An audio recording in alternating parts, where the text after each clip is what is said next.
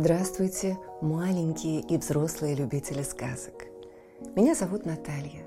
Это мой помощник, кот Дремота. Мы читаем вам сказки, а вы слушаете и засыпаете. Пишите в комментариях название сказок, которые вы хотели бы услышать. Подписывайтесь на нас в соцсетях. Ставьте лайк, жмите на колокольчик и устраивайтесь поудобнее. Сказка начинается. Туркменская сказка «Говорящий верблюд». Где вода, там и жизнь, так говорит народ. Но если вода бьет тебя по плечам, стекает за ворот халата, избивая с ног, несется навстречу бурным потоком, не рад будешь и воде. Ярты был еще далеко в поле, когда небо закрыла большая черная туча. Мальчик заторопился к дому. Он изо всех сил погонял своего старого верблюда, но старый верблюд не умел скакать, и ливень застал малыша в дороге. Ударил гром, а степь превратилась в бурное море. Такого дождя Ерты никогда еще не видел – он сразу промок до нитки и, вцепившись в спину верблюда, со страхом думал. «Если дождь сбросит меня на землю, я утону в бурных потоках и никогда больше не увижу ни матери, ни отца». Надо было спасаться. Ерты собрал все свои силы и пополз по длинной шее верблюда. Он знал, что делал – Добравшись до головы животного, он спрятался в своем любимом месте под мягким верблюжьим ухом. Тут ему было тепло, как в отцовской кибитке. Так доехал Ерты до аула. Дождь прошел, но мальчику не хотелось вылезать из своей норки. Отсюда, как с башни высокого минарета, он видел все. Навстречу бежал мальчишка. Это был незнакомый мальчишка из другого аула, и поэтому Ерты его не окликнул. Мальчик увидел, что верблюд идет один, без хозяина, и подумал, этот верблюд заблудился. Если я его поймаю и приведу к себе во двор, я приведу домой целое богатство. Он подбежал к животному и ухватился за повод, но тотчас же из головы верблюда раздался таинственный голос. «Эй, ты, не тронь чужую скотину!» Мальчик так испугался говорящего верблюда, что поскользнулся и с размаху упал в жидкую грязь. Потом он вскочил и бросился бежать без оглядки. Он бежал и кричал «Помогите! Верблюда вселились духи джинны. Эти крики услышал старый звездочет. Он слышал и голос Ерты, и тоже подумал, что старый верблюд наделен волшебной силой. Он очень обрадовался, потому что уже давно искал какое-нибудь чудо, чтобы удивить им своего владыку, грозного хана. Звездочет схватил верблюда за повод и потащил прочь из аула. Ерты испугался и закричал.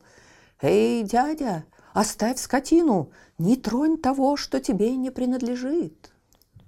Но он кричал напрасно. Звездочет не слушал его. Он даже обрадовался, что чудесный верблюд умеет не только разговаривать, но умеет и сердиться.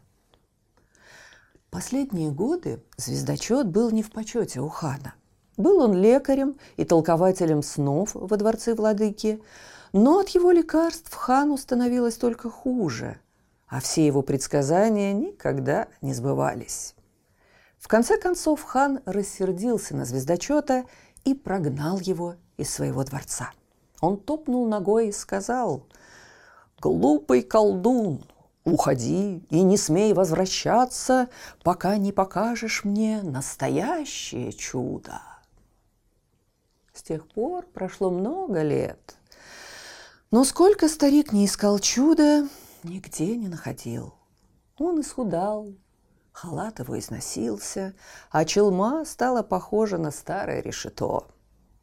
Вот почему так обрадовался ханский колдун, встретив говорящего верблюда. Он так обрадовался, что даже не шел, а бежал, шлепая по грязи босыми ногами, чтобы скорее порадовать своего владыку и снова войти к нему в милость. «О, великий хан!» — кричал звездочет на всю пустыню. «Ты будешь доволен своим слугой!» И он скакал, как резвый козел, по скользкой грязной дороге. О, грозный хан, с утра и до ночи ты будешь беседовать с говорящим верблюдом, а я, твой старый звездочет, буду опять лежать на мягких подушках и кушать жирный плов обеими руками. Так рассуждал колдун сам с собою, и Ерты слышал каждое его слово. Мальчик не на шутку перепугался – Ему вовсе не хотелось попасть во дворец грозного хана. Но не мог же он убежать и оставить своего верблюда в руках чужого человека. «Будь что будет», – подумал малыш. «Чтобы сохранить верблюда, придется мне познакомиться с самим ханом. Настоящий богатырь не то что от хана, из-под земли выйдет на свободу». Так они подошли к высокой глинобитной стене, окружавшей ханский дворец. Стены были украшены башнями, а на башнях стояли ханские воины и во все глаза смотрели на дорогу. Но звездочет даже не взглянул на них. Он гордо поднял голову, и тяжелые медные ворота дворца раскрылись перед ним. Звездочет вошел в первый двор. Здесь на привязи стояли красавцы ханские кони – а вокруг коней суетились разодетые слуги. Но и на них не посмотрел гордый звездочет. Он еще выше поднял голову, и вторые серебряные ворота распахнулись перед ним. Он вошел во второй двор. Посреди двора бил высокий фонтан. В самые знойные дни здесь царила прохлада. В этом дворе сидели советники хана и играли в кости, ожидая приказаний владыки. Они с удивлением посмотрели сперва на звездочета, а потом на его верблюда, но старик даже не удостоил их взглядом. Тогда два черных раба подбежали к старику и закричали. «Почтенный хаджа и великий мудрец, одежда твоя покрыта грязью, а твой верблюд, не убежал ли он с живодерни?» Как предстанешь ты в таком виде пред светлые очи хана?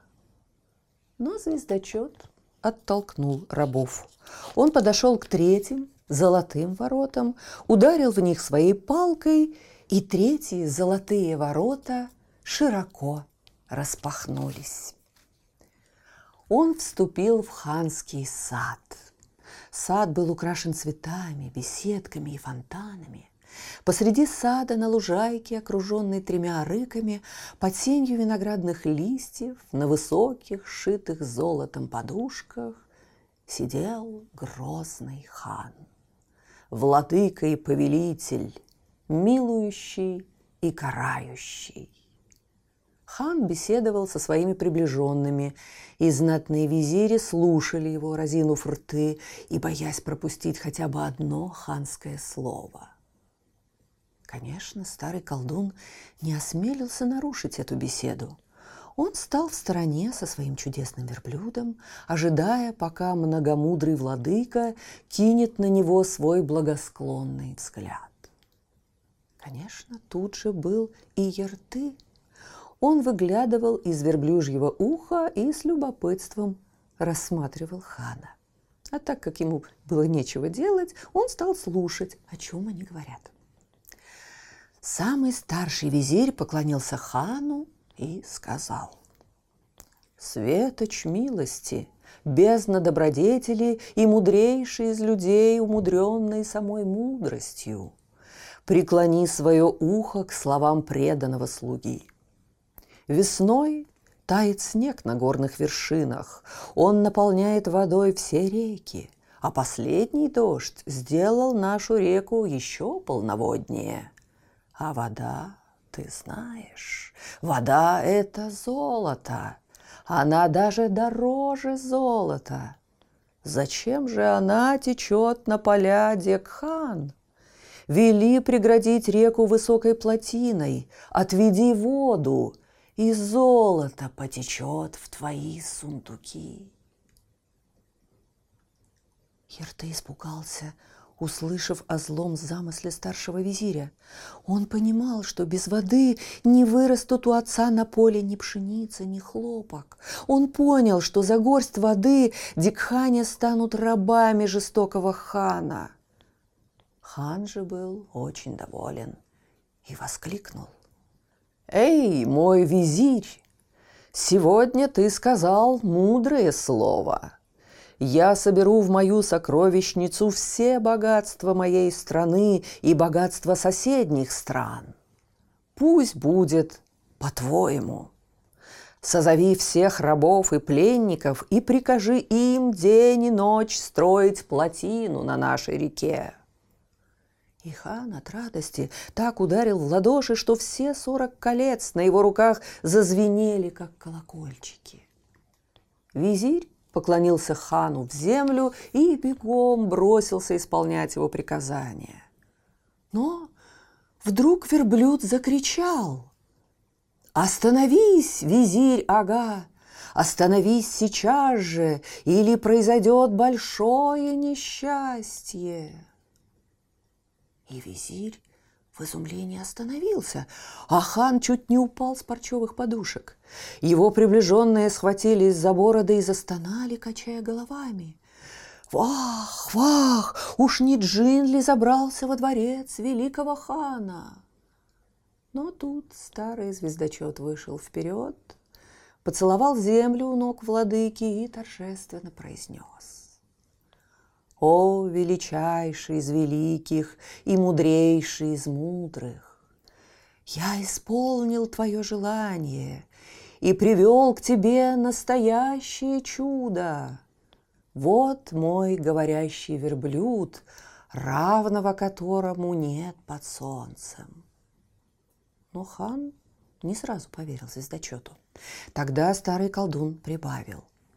Поговори сам с этим мудрым животным, и ты убедишься, что в моих словах нет ни тени лжи. И хан благосклонно кивнул головой. Но он не знал, с чего начать беседу. Каждый день говорил он с советниками и мудрецами, но разговаривать с верблюдом ему еще ни разу не приходилось. Наконец он робко сказал. «О, умнейший из верблюдов, подойди поближе и дай нам насладиться твоей мудрой беседой». Но верблюд не подошел. Он издали поклонился хану и учтиво промолвил. «Эх, мой хан, ты одет в шелка, а твои советники в бархат. Недостоин я подойти к тебе без попоны». Тогда хан еще больше удивился и велел покрыть верблюда своим самым лучшим парчевым халатом. Учтивый верблюд ответил. «Благодарю тебя, щедрый хан. Теперь, когда мое исхудалое тело покрыто попоной, я могу приблизиться к тебе и сказать, что я не тот, за кого ты меня принимаешь, а ты говоришь не с тем, кого видишь, и смотришь не на того, кто с тобой говорит. Хан ничего не понял из того, что ответил ему верблюд, но, пораженный мудростью животного, воскликнул. «Но кто же ты?» Ерты не растерялся и ответил за верблюда. «Я знаменитый ученый, математик, строитель дворцов и целитель болезней. Знания мои я получил от отца моего отца» а отец моего отца получил их от отца своего отца, а отец отца его отца. И верблюд говорил очень долго, так долго, что хан даже задремал. Но он не посмел перебить хотя бы словом поток красноречия ученого верблюда. Когда же верблюд закончил свою речь, хан воскликнул. «О, премудрый! Я не знаю, кто был твой отец, и отец твоего отца, и отец отца твоего отца, но я вижу, что все они были великими мудрецами. Почему же ты стал верблюдом? И верблюд ответил. Повесть моей жизни длина и печальна, как дорога пустыни. Тысячу лет назад я строил хрустальный мост от земли до неба. Я строил его для злой и коварной волшебницы, но однажды я поссорился с ней, и она превратила меня в верблюда. Однако я сумел сохранить все свои знания и свою мудрость, и сейчас, грозный хан, хочу предостеречь тебя от больших несчастий. Так сказал верблюд, а хан затрясся от страха. Он вскочил с парчевых подушек и закричал. «Говори, мудрейший, всю правду, и ничего не бойся!» Верблюд ответил. «Не строй плотины, как советует тебе коварный визирь. Помни, прежде чем войти в твое ханство, твоя река протекает через много земель и царств и повсюду теряет воду. Не в твоих землях надо строить плотину. Ее надо строить там, где снега питают реку, на вершинах высоких гор. Вот тогда ты завладеешь всей водой под солнцем и, не вынимая меча из ножен, победишь всех владык вселенной. Верблюд закончил и поклонился хану а хан обнял его колючую шею и поцеловал верблюда прямо в губы.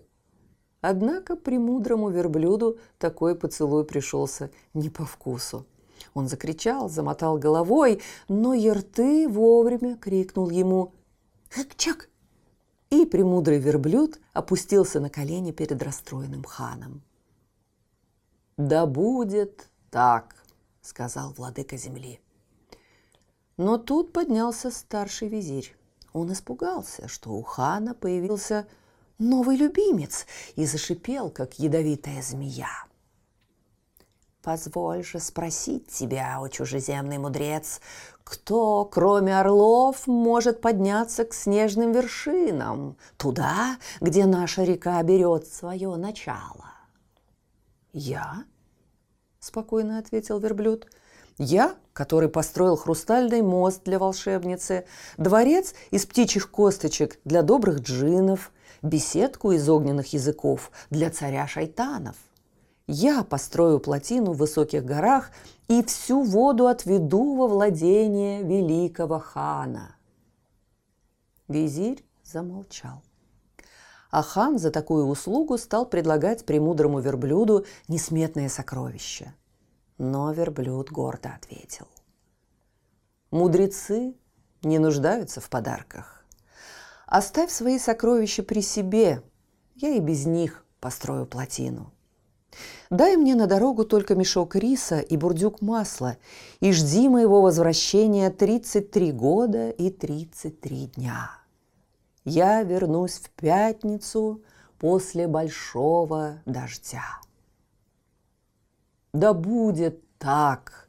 – сказал благодарный хан, и тотчас же слуги нагрузили верблюда рисом и маслом и даже повесили ему на шею золотой колокольчик, хотя ученый верблюд упорно отказывался от такого дорогого подарка. Потом хан и все его визири приближенные проводили говорящего верблюда за ворота и, вернувшись во дворец, стали ждать обещанной пятницы – после большого дождя. Но дожди над песками выпадают редко, и даже очень редко. И поэтому долго и очень долго пришлось ждать хану возвращения говорящего верблюда. А вода по-прежнему текла к бедным аулам. Она журчала в быстрых прозрачных арыках, и каждую весну зеленели на полях пшеница и хлопок. Зеленели потому, что там, где вода, там и жизнь. Так говорит старинная мудрость. Сейчас слышите, кот Дремота запел свою песенку. Это значит, что пора засыпать. Мы обязательно встретимся снова. Ну а сейчас спокойной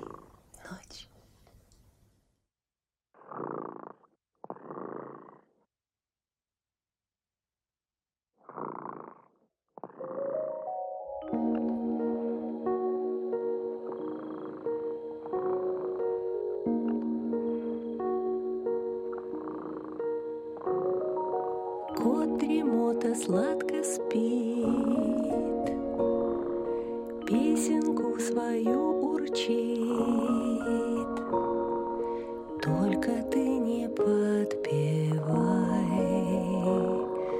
Тихо-тихо засыпай,